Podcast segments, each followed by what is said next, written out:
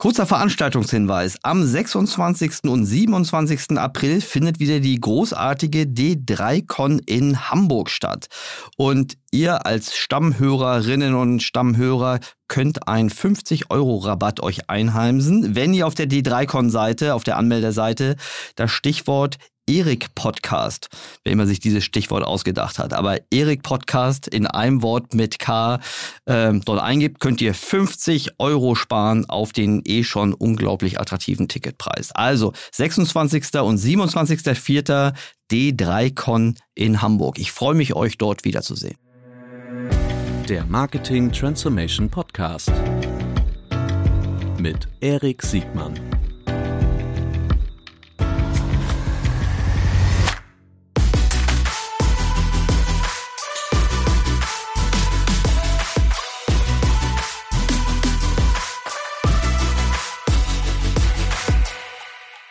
Herzlich willkommen zu einer neuen Folge des Marketing Transformation Podcasts. Nach einer kurzen Pause freue ich mich sehr, Herrn Professor Dr. Tobias Benedikt Blass begrüßen zu dürfen. Moin Tobias.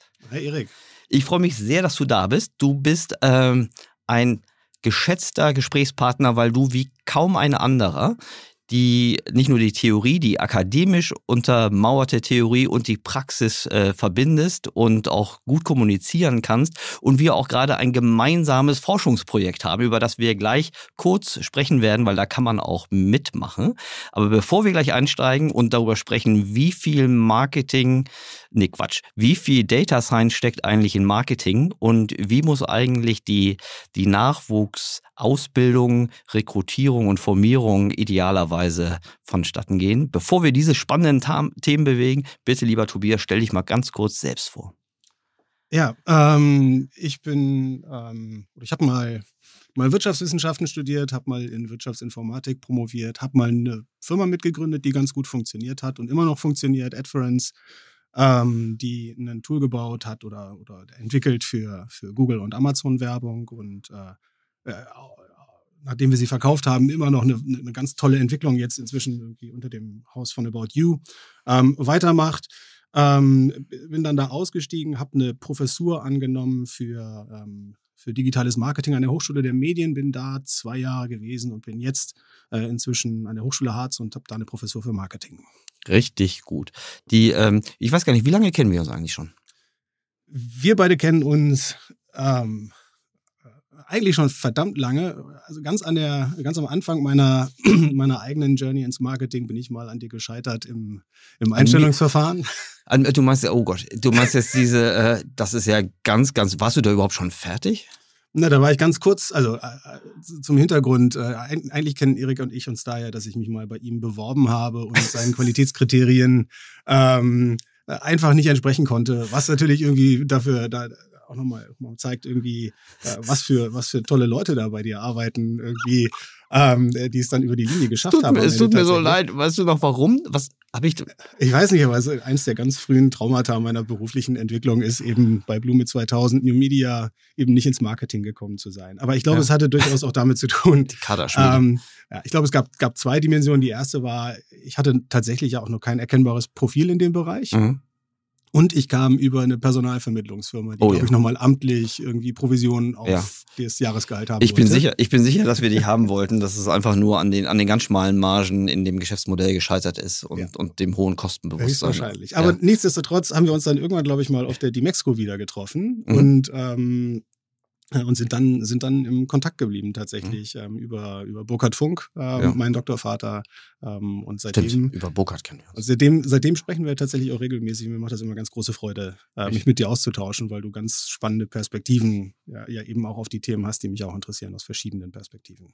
Vielen Dank. Die, äh, boah, ist richtig nett heute hier in unserem äh, Podcast. Wir, ähm, bevor wir gleich in diese zwei Themenblöcke einsteigen, die wir jetzt angeschnitten haben, zu unserem kurzen gemeinsamen Forschungsprojekt. Das nennt sich den German E-Marketing Index. Was verbirgt sich dahinter? Das, ähm, ich, kann mal sagen, weil ich glaube, ich habe den Impuls äh, aufgegriffen, den ich irgendwie schon lange in mir hatte und habe dann einfach zum Telefonhörer gegriffen, weil du derjenige warst, den ich, mit dem ich das am, am, am besten diskutieren wollte. Mir ging es darum, wie kann man eigentlich bestmöglich objektivieren, äh, welches Art von Marketing welches Level von Marketing-Investment in welcher Situation eigentlich wie gerechtfertigt ist. Da gibt es ja diverse Dimensionen, da gibt es Effizienzfragen, es gibt Wachstumsfragen, es gibt Fragen, die ähm, im Geschäftsmodell bedingt sind und oder zum Beispiel in der Amortisationszeit, die ich äh, ansetzen möchte für meine Marketing-Investments. Und äh, der, der Anlass damals war eine, eigentlich eine, eher eine börsengetriebene Diskussion, weil ich dachte, guck mal, wie schön transparent hier hat man den, äh, den Kostenanteil an den Gesamt Umsätzen von börsennotierten Unternehmen transparent gemacht, aber das ist halt nur so ein kleiner Ausschnitt. Und die Idee, die, die wir dann gemeinsam weiterentwickelt haben, ein Forschungsprojekt zu machen, was unter Mithilfe von, von, von, von Advertisern aus dem Direct-to-Consumer oder vor allen Dingen auch aus dem E-Commerce durch eine, eine Analyse und Befragung so vorzugehen, dass wir das Level der Marketing-Spendings, die Art der Marketing-Spendings so gut wie möglich vergleichbar machen und auch die Kriterien, die, also die Investitionskriterien, die angelegt werden, ähm, auch so gut wie möglich transparent äh, machen. Habe ich das ungefähr halbwegs unfallfrei wiedergegeben, Herr Professor?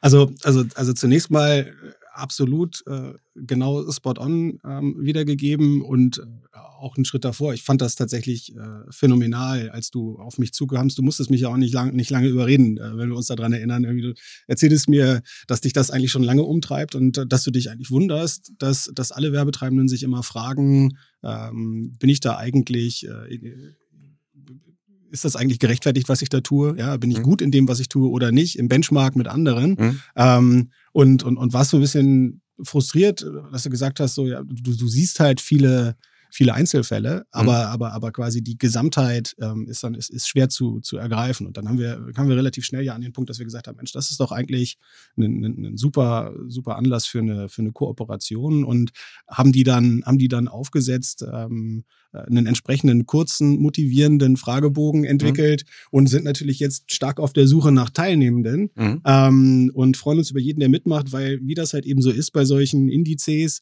ähm, die werden umso besser, je mehr da mitmachen. Am Ende des Tages ist das äh, ist das tatsächlich, die, die Daten, äh, die liegen jetzt zunächst mal bei uns und das ist vollständig anonym. Das heißt also, wenn ihr Werbetreibende seid äh, und davon partizipieren wollt, dann mhm. macht auf jeden Fall mit. Ähm, äh, ich glaube, Erik, äh, du hast auch die äh, die URL. Ja. Das ist der German-E-Marketing-Index.de für diejenigen, die länger schreiben können oder die Kurzvariante ist GEM, also auf, auf Deutsch GEM-Index.de. Also wir packen das auch noch mal in die Shownotes rein, aber wenn man German-E-Marketing-Index.de eingibt, dann sollte man auf diese Seite kommen. Ähm, und äh, ja, auch nochmal ganz also ich werde es nicht nochmal wiederholen, was du gerade gesagt hast, aber so dieses plastische Beispiel war eine, eine Praxisfrage von einem größeren Advertiser, der sagte, ich gebe, sagen wir mal, 17 Prozent, ich habe eine 17-prozentige Kostenumsatzquote, mhm. äh, von denen wiederum die Hälfte nur zu Google gehen. So, ist das gut oder ist das schlecht? So, und wir beide wissen, das kann man so pauschal nicht sagen, das hängt von wahnsinnig vielen Rahmenbedingungen ab, aber ich habe festgestellt, dafür, dass ähm, Marketing ja in vielen Geschäftsmodellen eine der größten größten Kostenblöcke ist. Neben natürlich äh, Warenbezug, wenn wir, wenn wir mit, mit Ware arbeiten, mhm. ähm, ist das ja sehr häufig die, wirklich die, die, die größte Einzelposition, auch noch vor Logistik und, und Personalkosten. Aber es gibt wenig Transparenz, weil es auch nicht so leicht äh, zu benchmarken ist, aus besagten Gründen. Und weil natürlich auch keiner gerne rausgeht und äh, mehr oder weniger öffentlich macht, wo er wie viel Geld für welche Maßnahmen ausgibt. Ne? Früher gab es doch diese ähm, die Benchmark-Indizes, also die, wie hießen sie, Thomson Media Intelligence, wo mhm. man sich auf Bruttolistenpreise mhm. angucken konnte, wie viel TV denn der andere Joghurthersteller mhm. auf welchen Platzierungen zu welchen äh, Listenpreisen äh, ausgibt und mhm. was die, die, vermutliche Planungsgrundlage dazu war. Aber diese Welt ist ja so nicht mehr, nicht mehr vorhanden oder sie ist noch vorhanden, aber sie ist nicht mehr so relevant. Und umso wichtiger, da mal ein objektivierendes Instrument einzuziehen in dem Moment, ja, und zu sagen, wir bauen da mal jetzt ein Werkzeug, das wir jetzt auch nicht nur One-Shot machen, sondern dass wir, dass wir gerne, gerne, gerne wiederholen wollen und, und, und leben lassen wollen.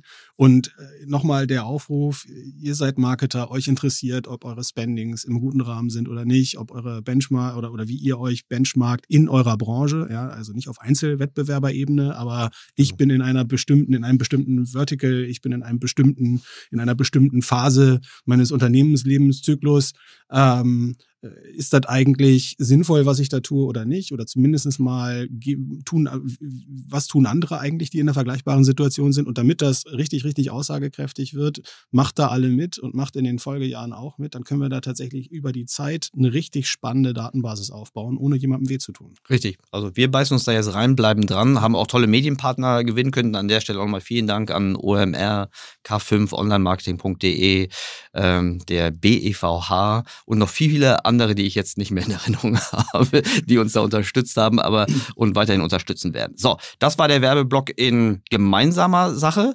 Äh, jetzt werden wir inhaltlich. Ähm, sag mal, Tobias, äh, wie viel Data Science steckt eigentlich in, in Marketing drin? Und zweites Kapitel, was bedeutet das eigentlich für Talente und den Nachwuchs? Fangen wir doch erstmal an mit Data Science und Marketing. Wie, wie konntest du so weit kommen?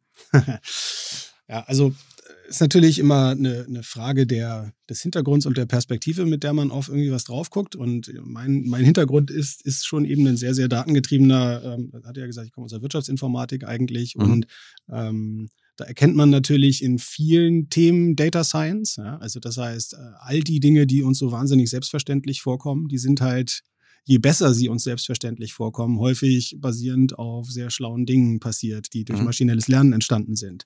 Also sei es irgendwie eine Recommendation Engine oder eine Personalisierung ähm, oder ein Suchtreffer. Ein Suchtreffer, ja genau, irgendwie äh, mein Klassiker im Zweifelsfall.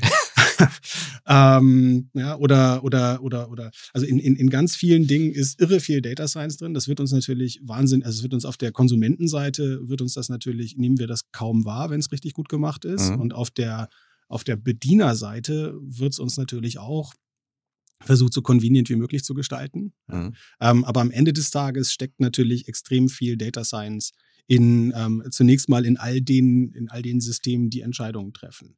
Gleichzeitig steckt aber auch ganz viel, ich würde es jetzt vielleicht gar nicht Data Science nennen, aber ähm, Data-Kompetenz, ja, oder wird viel Data-Kompetenz erwartet von denjenigen, die es bedienen, die sich einfach nur so ein Tool angucken, wie beispielsweise Google Analytics mhm. oder sowas, ja. Also das heißt, wir alle arbeiten ja im Prinzip durchgehend mit Werkzeugen, die uns abverlangen, dass wir in der Lage sind, äh, Daten zu verstehen, zu interpretieren und darauf basierend irgendwie Entscheidungen zu treffen.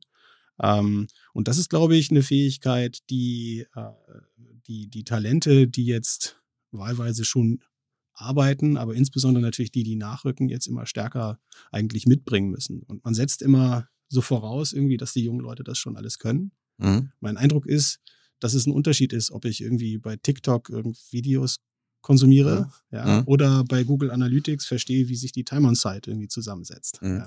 Ja. Äh, ist das, fängt das nicht schon vorher bei der, bei der Auswahl meines Studienplatzes, also der Studienrichtung äh, an, dass ich noch, ähm, also ich weiß noch, wenn ich so damals in den Hörsaal geguckt habe und wenn da, wenn dann irgendwie Marketing-Vorlesungen mit, mit BWLern war, das war noch ein ganz anderer Schnack als, äh, muss man als Disclosure, ich habe ich hab im, im Grundstudium den Ehrgeiz gehabt, äh, als Wirtschaftsingenieur hm. äh, abzuschließen, bevor ich dann den, den, den Ausweg in die BWL gefunden habe.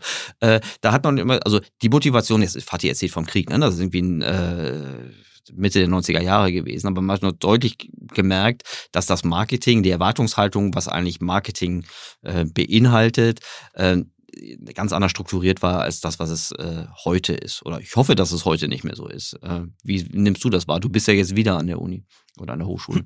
Na, es gibt also, ich glaube, zunächst mal gibt es nicht das Marketing mhm. an Unis. Das ist erstmal ist ganz das, wichtig. Ja, okay, hast du recht. Mhm. Also ich glaube, das ist, das ist schon mal der, der, der erste große Punkt, den man, den man da machen kann. Also ähm, als Professor, Professorin ist man schon auch so ein kleiner König. Das heißt, im Kern jetzt irgendwie macht man da, was man da machen will. Ja, mhm. Grundgesetz, Freiheit von Forschung und Lehre. Und mhm. ähm, es gibt am Ende einen Kanon, der in der Studienordnung festgelegt ist. Aber wenn du der Meinung bist, dass du, dass du in Einführung ins Marketing 90 Minuten am Stück irgendwie Goethe rezitieren möchtest, dann kann dich da keiner von abhalten. Solange du nach Stundenplan da aufschlägst. Ja. Wenn du das nicht tust, kriegst du ein Problem. Aber Bewertet was, darf man auch nicht werden, ne? Ja, doch, du wirst schon, du wirst schon, du wirst schon, du wirst schon sehr intensiv evaluiert. Ne? Also nach jeder Veranstaltung, also mhm. nach, nicht nach jeder Veranstaltung, mhm. aber jedes Semester wird jede Veranstaltung evaluiert an den Hochschulen, die ich kenne zumindest mhm. mal. Äh, wie okay. sehr dich das dann interessiert, ist dann deine Sache. Also ich gucke mir das schon sehr Das intensiv sind keine an. Konsequenzen. Zumindest, nö. Okay. Also du sagst, okay, Freiheit, Freiheit von von Lehre und vermutlich von Forschung auch, Mhm. aber die, ähm, so fängst schon mal an. Ich, weißt du was, wir haben ja Zeit. Wollen wir einen Schritt nach vorne gehen? Ähm, ich habe dich ja vorhin zu Recht, finde ich, gelobt, weil du jemand bist, der aus der Praxis kommt und vor allen Dingen, du hast ja jetzt nicht irgendwie da rumgedaddelt, du hast ja gemeinsam mit deinen, das Gründerteam ist rein männlich gewesen, ne? Das hat Ja. man mit deinen fünf. mit seinen Kommilitonen, das ist ja praktisch fast wie eine Ausgründung gewesen damals, also sehr, ne, aus der Uni. Ähm, Adference ver verbinde ich immer noch mit einem Bit-Management-Tool. Ich weiß, heute kann es vermutlich dramatisch mehr, aber als wir uns damals unterhalten haben, war das im, im, in, der, in der Ecke des Bit-Managements so. Also Bit- Bit-Management-Tool nicht nur entwickelt, sondern auch noch ähm, äh, mit, mit Kunden weitergetrieben, weiterentwickelt, vermarktet etc. Also das ist schon, äh, das ist ja schon wirklich sehr, sehr, sehr, sehr praxisorientiert äh, gewesen. Ja, und am Ende ja auch einen, einen substanziellen Teil vom deutschen Google-Budget auch im Tool gehabt. Richtig. Ne? Also Ja, mittlerweile bis auch. heute, mittlerweile, ja, heute schon wieder. Also jetzt bin ich da natürlich nicht mehr ganz in den internen Prozessen drin, deswegen kann ich es nicht, aber jetzt von außen sieht es aus, als wäre es nochmal deutlich gewachsen, Ja, seitdem ich da weg bin. Also ich kann das, das ist ja auch vor allen Dingen, das ist nie an sich schwierig, sondern es ist insbesondere auch das am deutschen Markt äh, zu, zu tun. Also ich weiß noch, damals haben wir ewig lang drüber gesprochen ich war einer, sollte es nie auf meinen Ratschlag hören. Ich habe euch ja damals dagegen geraten. Ne? gesagt, Bitman- Bitmanagement-Tool äh, in, Ja. in den 2010er Jahren braucht kein Mensch mehr. Aber war total, war total falsch. So, aber auf jeden Fall, das ist schon herausfordernd und du bist jetzt wieder ähm, äh, in den sozusagen Ausbildungs- und Forschungsbetrieb gegangen. Aber wie viele Menschen kennst du denn in deinem näheren Umfeld, Mhm.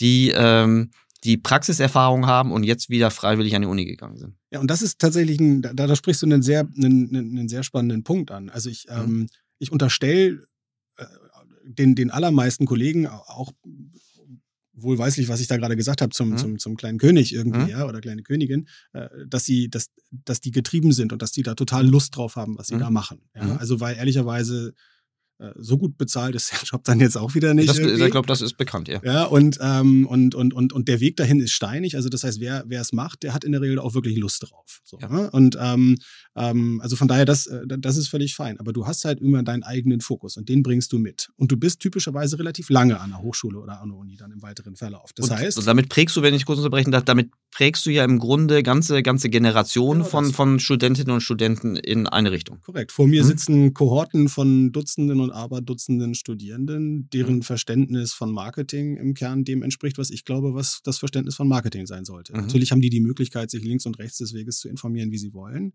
Aber du bist schon für dein Thema eine sehr prägende Persönlichkeit. Mhm. So, und jetzt bringst du deinen Fokus eben mit. Mhm. Und ähm, viele der Kolleginnen und Kollegen im Marketing, die, die, die kommen halt aus einer, aus, aus, aus einer Welt, die, die, die quasi vor der digitalen Transformation Mhm. dann irgendwo stattgefunden hat. So, ne? also das heißt, es ist halt eben, es wird halt noch viel, sehr viel über, über klassische Marktforschung gesprochen. Es Mhm. wird äh, sehr viel über ähm, Gestaltungskriterien von Printanzeigen gesprochen im Zweifelsfall oder, oder, ne, oder Markenbildungsprozesse. Ähm, Gestaltungs schon, wenn ich da kurz einhaken darf, Ja. Gestaltungskriterien von, von Printanzeigen. ja. Ähm, wann war denn das ähm, neu? Oder äh, neu muss es noch nicht mehr gewesen sein, aber wann hatte das seinen Höhepunkt? Na, das, also am Ende des Tages ist halt das Attraktive an, an solchen Themen, ist halt, wenn du halt äh, Dinge hast, die ausführlich erforscht sind und Common Sense sind, Mhm. dann, äh, dann ist es halt ein, guter Weg, Mhm. äh, diese Themen halt eben auch ähm, weiterzutreiben. Ist es ein guter Weg oder ist es ein bequemer Weg?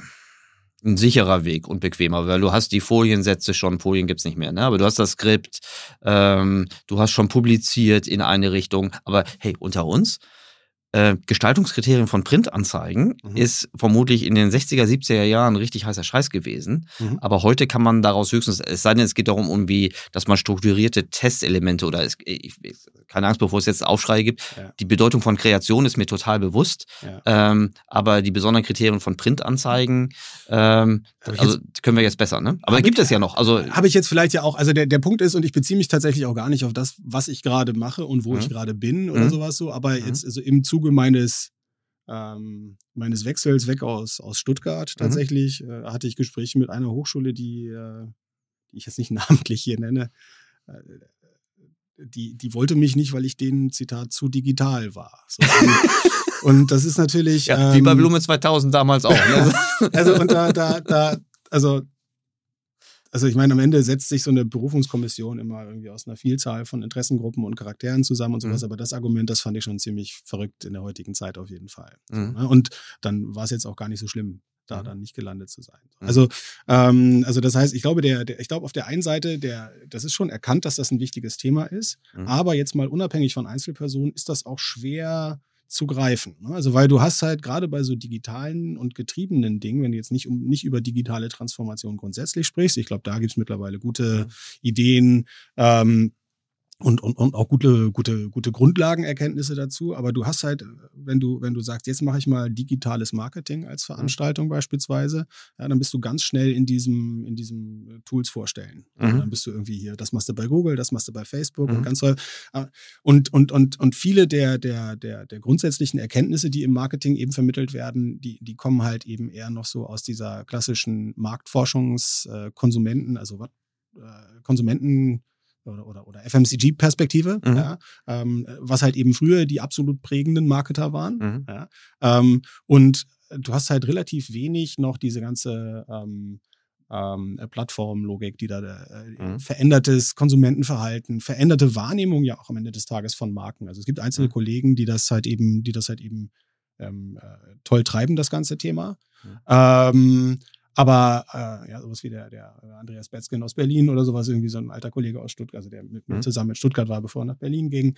Ähm, ja, also der, der hat eine tolle Perspektive auf dieses Thema, wie Menschen jetzt mit Marken umgehen, warum die jetzt immer noch wichtig sind, obwohl mhm. ich bei Amazon mir irgendwelche Windeln mhm. kaufen mhm. kann. Ja, warum kaufe ich dann doch wieder irgendwie die ein? Mhm. Ähm, so, ja, aber, aber, aber, aber diese, ähm, also es ist tatsächlich schwer, so ein bisschen, du versuchst ja sagen, grundlegende Dinge zu vermitteln, die gleichzeitig super relevant und top aktuell sind und gerade wenn du so ein sehr, sehr volatiles Thema hast wie digitales Marketing, ähm, dann ist das jetzt auch gar nicht, gar nicht trivial, quasi mhm. das so zu greifen, dass du da immer irgendwie was erzählst, was all diesen Kriterien entspricht. Mhm. Ich verstehe das, dass es ein naturgemäß immer ein bis auf ganz wenige äh, Disziplinen es einen, einen, zeitlichen Abstand gibt zwischen der, der, der, der praxisgetriebenen Erkenntnis, mhm. also, so, oder anders gesagt, die Halbwertszeit, die wir im digitalen Marketing haben, für Verfahren, Kanaleinsatz, äh, durch die Innovationen, die hier reinkommen, die ist ja viel, viel kürzer als das, was wir jetzt zum Beispiel im TV und im Print hatten. Und genauso wie du, sehe ich genauso irgendwie, FMCGler haben so bis tief in die 90er Jahre äh, die mindestens so eine Wahrnehmungsdominanz haben, dass das Marketing-System, was zum FMCG passt, dass das führende ist und das war der Nordstern bis, also sehr, sehr, sehr, sehr lange. Da kam dann Innovation so damals, weil wir so, so Service-Marken gab. Weißt du, es die ersten Dienstleistungsmarken so gab, so die, die, die Methods der 90er Jahre, mhm. so. Okay, verstehe ich alles. Ähm, dann kamen die 2000er. Also ich weiß noch, als ich mehr oder weniger dann Praxisbezug hatte, weil ich zuerst Unternehmensberatung war so ein bisschen egal. Da war die also da war Uni immer eine sichere Bank, weil man da im Grunde sich nie irgendwie, da, das war immer die beste Verteidigungsmöglichkeit, einer wissenschaftlich gestützten Mehrheitsmeinung irgendwie anzugehören. Mhm. Wenn du dann aber jetzt in den frühen 2000er bist und du bist für Marketing verantwortlich und du hast kein, keine Blaupause, es gibt kein Lehrbuch und es gibt auch keinen Lehrstuhl, äh, der das beherrscht, dann muss man das ja im Grunde über Trial and Error und über Praxis und Benchmarking äh, äh, tun. Jetzt sind wir aber im Jahr 2022 und wir wissen, wie das Medienverhalten auf der Konsumentinnenseite ist und wir wissen aber auch, wie das äh, Spending-Verhalten der Advertiser mhm. ist. Und trotzdem ist in meiner Wahrnehmung äh, der Abstand zumindest das, was über, über, über Lehre und Forschung stattkommt zur Praxis, nicht kleiner geworden. Das kann jetzt mein Fehler sein, aber wenn, wenn du so fragst, so, wenn du, wie orientierst du dich,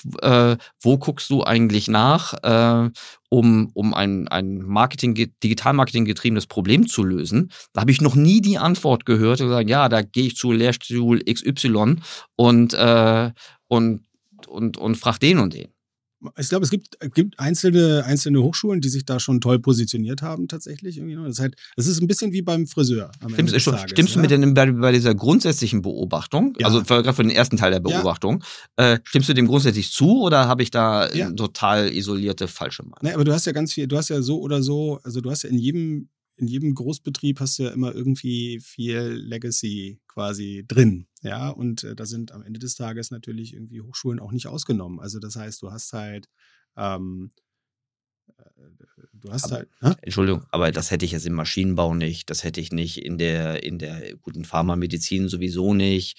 Ich weiß nicht, wie es bei anderen Geisteswissenschaften ist, so, aber äh, ich finde dafür, dass BWL ist ja jetzt ne, eine, ne, ne gute, mhm. lang erforschte Kaufmannslehre mhm. ähm, und mit einem hohen mit einer hohen Transparenz. Der Austausch ist eigentlich, also steht, gibt eigentlich keinen größeren Grund, warum man da jetzt austauschstechend dagegen sein sollte.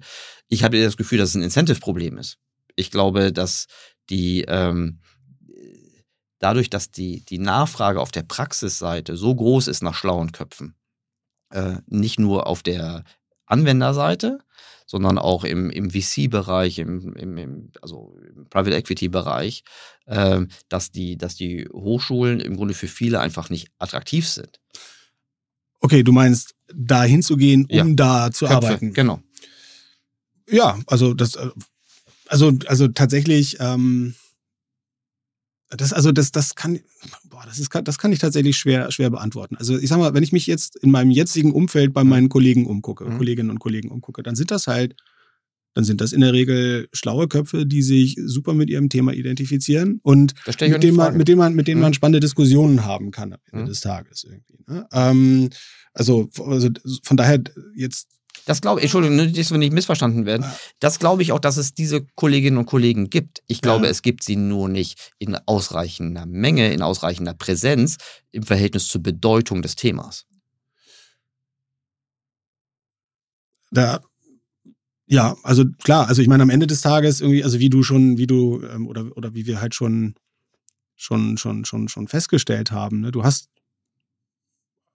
also je nachdem, wie du Incentive halt definierst in dem Moment. Mhm. So, ne? Also ich mache das halt, weil mir das total Spaß macht, weil ich mhm. da irgendwie riesen, also weil mir das total was gibt, Leuten, mhm. also Leuten was mitzugeben. Mhm. So, ne? Also und ähm, und ich empfinde da großen Erfolg, wenn ich das Gefühl habe, ich habe jemandem was Sinnvolles beigebracht mhm. und der oder die hat irgendwie Lust, das jetzt weiterzutreiben. Mhm. Und, ähm, und das, was ich da tue, fällt auf, auf, auf, auf fruchtbaren Boden. Also da, da, das gibt mir was. Und ich, ich, ich behaupte, dass das bei ganz vielen Kolleginnen und Kollegen tatsächlich auch der Fall ist. Mhm. Dass, das, okay. dass das ein Incentive ist, wenn du jetzt irgendwie ausschließlich monetär getrieben bist mhm. und richtig irgendwie einer bist, der, der, der viel Gas gibt, dann dann gibt es sicherlich auch andere Umfelder, in denen du irgendwie mehr verdienen kannst. Mhm. Da gibt es wohl keinen Zweifel dran. Also vielleicht ein Dilemma, dass natürlich äh, Marketing eher eine, also nicht nur eine rein schöngeistige Dimension, äh, Disziplin ist, sondern äh, durchaus die Nähe zum zur Monetarisierung irgendwie idealerweise nicht so groß ist. Okay, aber ich, ähm,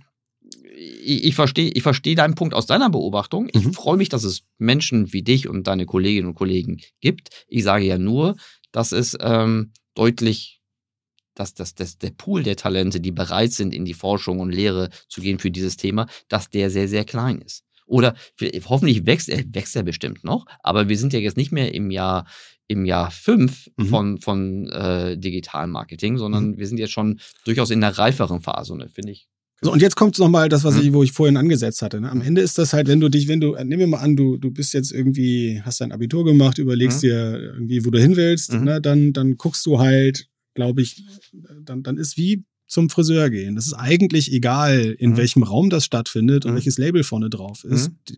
Der oder die dir da die Haare schneidet, ist entscheidend. So, ja. Und jetzt hast du eben eine sehr prägende Persönlichkeit, über eine, die dich über einen langen Zeitraum begleitet. Mhm. Ja. Ähm, und die sollte man sich gut aussuchen. Und da gibt es halt eben, ähm, und, und, und das ist vorher auch ersichtlich und dann vielleicht auch irgendwo eine, eine, eine Hohlschuld tatsächlich der Einzelnen. Und dann entscheidest du halt auch mit den Füßen, also an den Hochschulen.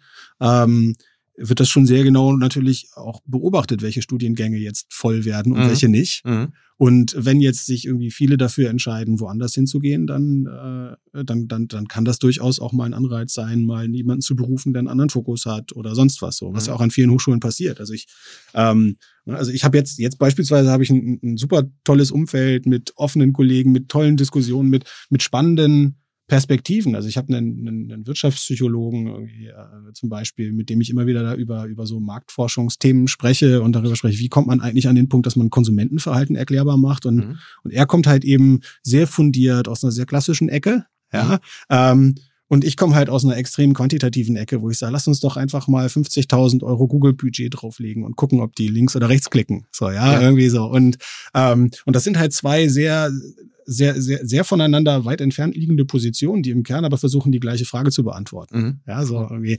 Ähm, und, und von daher ist es, ist es eben auch ein sehr, sehr spannendes Umfeld, das sich eben auch entwickelt und das auch kontinuierlich auch in der Entwicklung ist an den Hochschulen, ja. muss man auch sagen. Also du sagst, du sagst schon, dass diese, die, die wesentlichen aktuellen Themen schon an den Hochschulen angekommen sind. Ja, das wäre ja schlimm, wenn nicht. Und sei es nur durch Lehrbeauftragte. Ich weiß ja, ja dass ich ganz früher, du mhm. warst ja häufiger auch mal bei mir irgendwie mhm. in einer Veranstaltung mhm. ähm, und, und, und hast die, also das, was du nicht selber irgendwie abbilden kannst, mhm. da musst du dir halt einen für holen, der es halt gut kann. Und das ja. passiert natürlich auch, auch häufig. Ne? Ich will nur, ich tue mich halt nur schwer, quasi eine, so, so, so eine Querschnittaussage zu machen, mhm, ähm, mhm, weil, weil, weil das einfach schwer möglich ist, weil ja. es weil es halt eben extrem an einzelnen Akteuren hängt. Mhm, okay, verstehe ich. Siehst du, siehst du aus deiner Beobachtung noch, noch relevante Alternativen oder Ergänzungen zum klassischen Studium? Also was, also äh, aus der, ähm, das ist ein bisschen abhängig von der, äh, von dem Job, in dem du bist. Mhm. Ähm, oder in den ich vielleicht rein möchte. Oder in den ich vielleicht rein möchte, ja, korrekt, genau. Also wenn ich jetzt zum Beispiel einen sehr also das ganze Thema Data Science und Softwareentwicklung beispielsweise, mhm. Jetzt auch aus der, aus der, aus der Arbeitgeberperspektive mhm. irgendwie, mhm. Ähm, hatte ich jetzt den, also die, die, die ich jetzt sehr lange noch hatte, ähm, hatte ich jetzt zunehmend den Eindruck, dass formale Bildung immer unwichtiger wurde. Mhm. Also das heißt, jemand, der, da war es gar nicht so wichtig, dass der Wirtschaftsinformatik jetzt irgendwie besonders gut abgelegt hatte, aber wenn der mir nachweisen konnte, dass er bei Datacamp irgendwie, dass er das irgendwie durchgespielt hat, mhm ja, und ähm, äh, bei Udacity noch irgendwie einen guten Kurs gemacht hat und hier noch und da noch. Mhm. Ähm, da kannst du Skills halt eben sehr gut auch ohne formale Ausbildung nachweisen. Als Ersatz oder additiv? Und das ist immer genau der Punkt. Ne? Also ich glaube, Studium erfüllt ja zwei, mindestens mal zwei ähm, Dinge für Menschen. Auf der einen Seite hast du die formale Ausbildung auf der anderen Seite hast du auch den Lebensabschnitt. Jetzt mal, mhm. ohne das jetzt irgendwie zu, zu sehr thematisieren zu wollen. Ich glaube, für den Lebensabschnitt ist das schon super wichtig tatsächlich. Äh, ich, äh, bei der formalen Bildung wie gesagt, abhängig von dem, was du tust. Aber wenn dein Job am Ende ist, Software zu entwickeln, dann kannst du dich halt mittlerweile irgendwie mit, äh, mit, mit solchen Formaten auch irgendwie auf, auf eine gute Geschwindigkeit bringen, ohne mhm. jemals eine Hochschule betreten zu haben. Mhm. Ähm, und das ist was, was zumindest mal ich auch als Wettbewerb wahrnehme. Ne? Also jetzt mal aus der Hochschulperspektive. Also das ist ja eine ganz spannende, also du guckst ja immer auf irgendwie Zulassungszahlen und ähnliches. Ne? Und, ähm, und die Frage ist ja immer irgendwie, wer ist dein Kunde und was will der eigentlich? Und, ähm, und mit wem stehst du hier eigentlich gerade im Wettbewerb? Und das sind halt eben heute nicht mehr nur Hochschulen, sondern es sind halt eben auch eben diese Distanzlernformate, die mhm. halt von super hoher Qualität in Teilen halt mittlerweile sind. Mhm. Ähm, und wo es dir gelingen, wo, wo, wo das Format auch einfach vielleicht auch besser zu, also oder, oder häufig dann auch irgendwie zur Zielgruppe passt. Ne? Also das heißt, irgendwie nicht jeder hat Lust, sich irgendwie n mal 90 Minuten mhm. in einen Raum zu setzen, mhm. ja, sondern vielleicht kürzere Happen zu haben und sowas. Und einfach solche Formate zu entwickeln, ähm, ist finde ich spannend und ist eine, eine, eine, tolle Herausforderung an Hochschulen. Also ja, du hast die Möglichkeit, dich mittlerweile sehr sophistiziert und viel besser, als das früher der Fall war, durch ich leih mir mal ein Buch aus. Mhm. Ja, ja, du kannst da irgendwie Zertifikate ähm, erlangen und sonst was. Also du kannst dich schon toll selbst weiterbilden, ähm, wenngleich natürlich eine formale Ausbildung ähm, zumindest äh, schon einen, einen, hohen Wert hat. Ja, also das, aber, aber ich glaube, mhm. letzter Punkt dazu, sorry. In der, in einer Welt, also in einer Welt, in der ja sagen wir mal, in vielen Bereichen die Notenskala jetzt nicht mehr von eins bis bis sechs ausgereizt wird mhm. an Hochschulen, mhm. wird es für Studierende immer schwerer, sich am Ende zu, zu, zu differenzieren, wenn sie richtig gut sind. Mhm. Ja. Verstehe ich. Super interessant. Ich glaube, noch ein Gedanke dazu aus, ja. aus, aus meiner Beobachtung.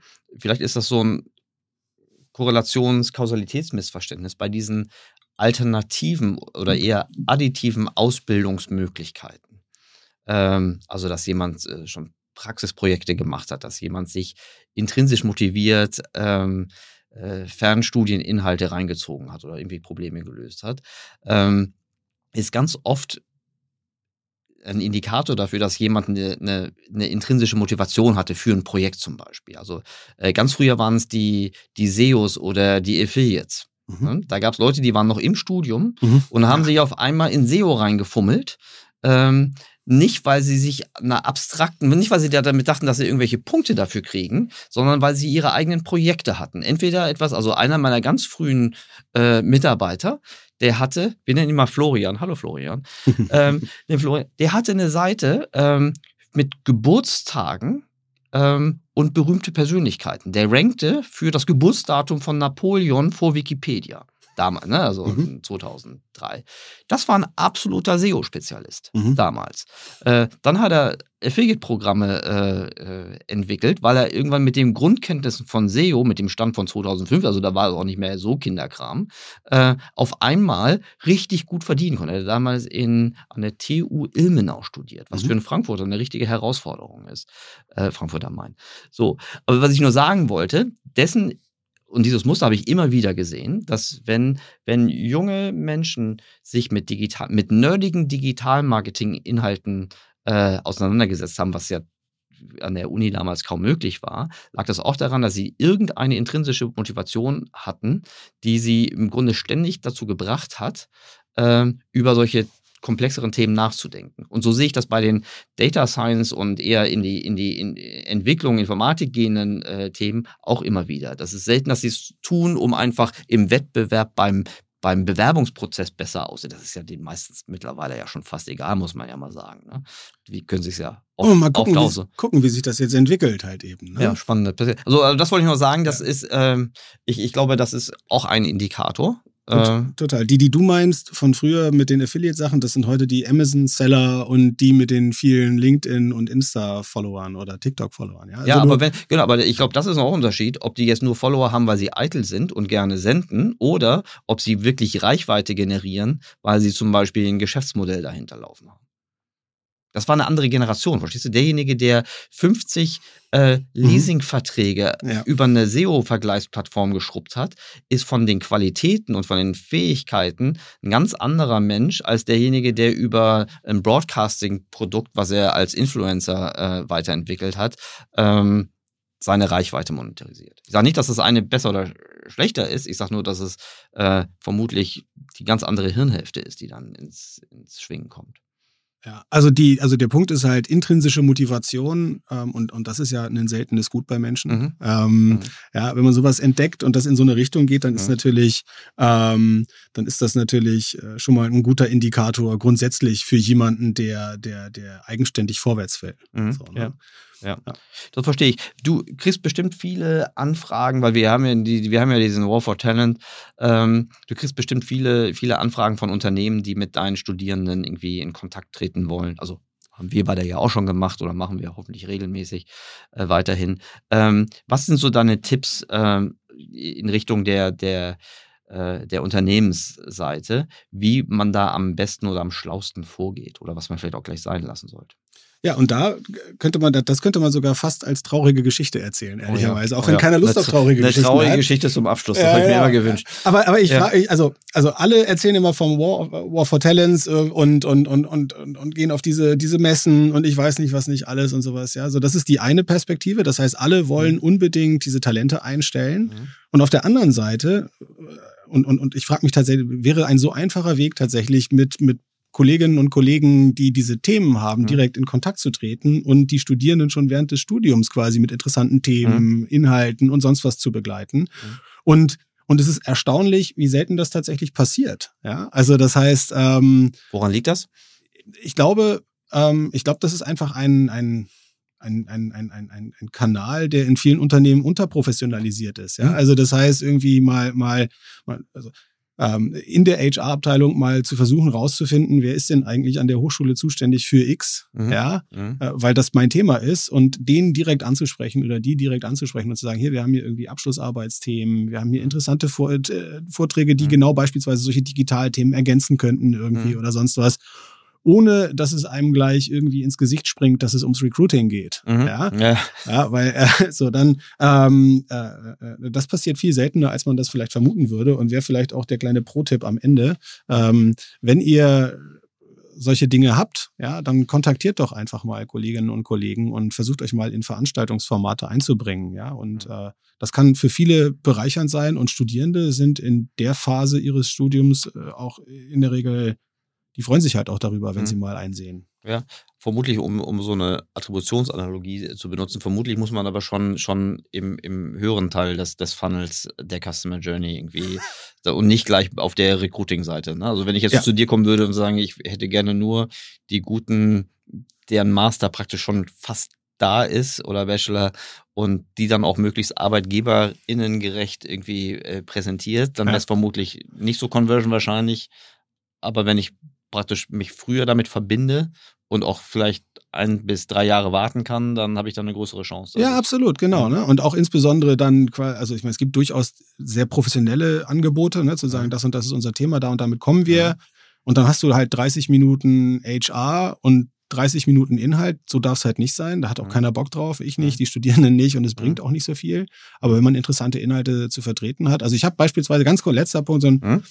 Im, im Master ähm, äh, Consulting bei uns habe ich das Thema digitale Transformation unter mir und ähm, ähm, und, und, und VW Consulting expandiert gerade, um da Mhm. mal einen zu nennen, Mhm. äh, ziemlich personell und, und die mit denen, und die haben gesagt, Mensch, können wir da nicht irgendwie ne, zusammen irgendwie früh Mhm. ansetzen und jetzt entwickeln wir einfach gemeinsam Dinge, Mhm. Ähm, die den Studierenden irgendwie weiterhelfen und natürlich irgendwie ergibt sich das dann zwangsläufig, dass die sich VW Consulting bei der Gelegenheit merken. Ja, also richtig gut. So, ja. Ja.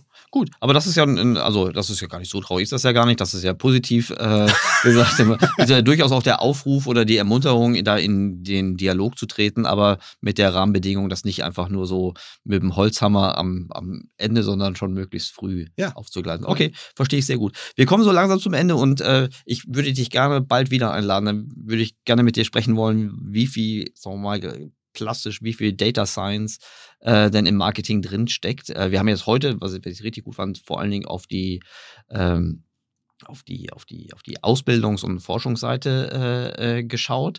Die, das würde ich gerne fortsetzen, aber bevor wir jetzt auseinandergehen, meine Abschlussfrage, meine neue Abschlussfrage, äh, was ist dein größtes noch nicht abgeschlossenes Projekt? Oder noch nicht begonnenes Projekt? Hm. Ähm, also beruflich gesehen, ich glaube, und, und das ist das, ich glaube, diese ganze, diese, die, dieser Job, den ich da jetzt hab, quasi, ja, also diese, dieses Professor-Sein irgendwie. Ding, das, das, das ist quasi ein großes Projekt, das nie aufhört. Weil in dem Moment, wo es aufhört, steckst du genau in dem Dilemma, über das wir vorhin gesprochen Mhm. haben. Mhm. Und deswegen hoffe ich mal, dass das Projekt mit der Pensionierung endet Mhm. und damit dann wohl auch mein größtes noch nicht abgeschlossenes Projekt aktuell ist. Also mich da auf dem Laufenden zu halten Mhm. und weiterhin das abzuliefern, irgendwie, was auch wirklich einer hören möchte. Mit frischem Wissen. Ja, immer mit wieder frischem Wissen gerne. abzutreten. Und nicht so, wie es früher mal wohl stattgefunden hat, die armen Studierenden dazu nötigen, dass das zehn Jahre alte Buch in der 16. Auflage gekauft werden muss. Geht's, kann man heute gar nicht mehr so machen als Professor, ne? Bü Bücher zum Kaufen. Nee, und ich glaube, das war auch, ich weiß, ehrlicherweise habe ich auch, nie- also ich glaube nicht, dass das, also ich glaube, wir als Studierende haben das überschätzt, wie viel Geld Professoren dann verdienen, wenn der Hörsaal Aber wir fanden Buch das kauft. richtig doof, wenn es kein Buch mehr in der Äh. Bibliothek gab und man das olle Buch für damals 50 Mark kaufen musste oder bei dir. Absolut. 30 Und da, Euro. und da hat tatsächlich auch irgendwie, muss man auch mal sagen, hier der Springer Verlag, also nicht der Axel Springer, Der sondern wissenschaftliche der, Springer genau, Verlag ja. aus Heidelberg. Ein super charmantes Geschäftsmodell. Die haben tatsächlich die digitale Transformation gut gemacht. Da gibt's jetzt im Prinzip die Bibliotheken opten da ein und dann kannst du jedes Lehrbuch irgendwie runterladen. Das heißt, also das Geschäftsmodell, da im Hörsaal seine eigenen Bücher zu verkaufen, das funktioniert nicht mehr. War eh gut. Sehr gut. Mein lieber Tobias, ganz herzlichen Dank äh, für deine Zeit, für die tollen Einblicke. Ich wünsche dir für deine, für deine Praxis- und Lehr- und Forschungstätigkeiten weiterhin viel Erfolg. Äh, in dem einen Teil ja gar nicht so uneigennützig. Nochmal der German-E-Marketing-Index.de sei hier nochmal ans Herz gelegt. Auf jeden Fall teilnehmen. Gut, nochmal zur Minute 5 äh, zurück, wenn euch das interessiert. Und ganz herzlichen Dank und hoffentlich bis sehr bald, mein lieber Tobias. Danke dir.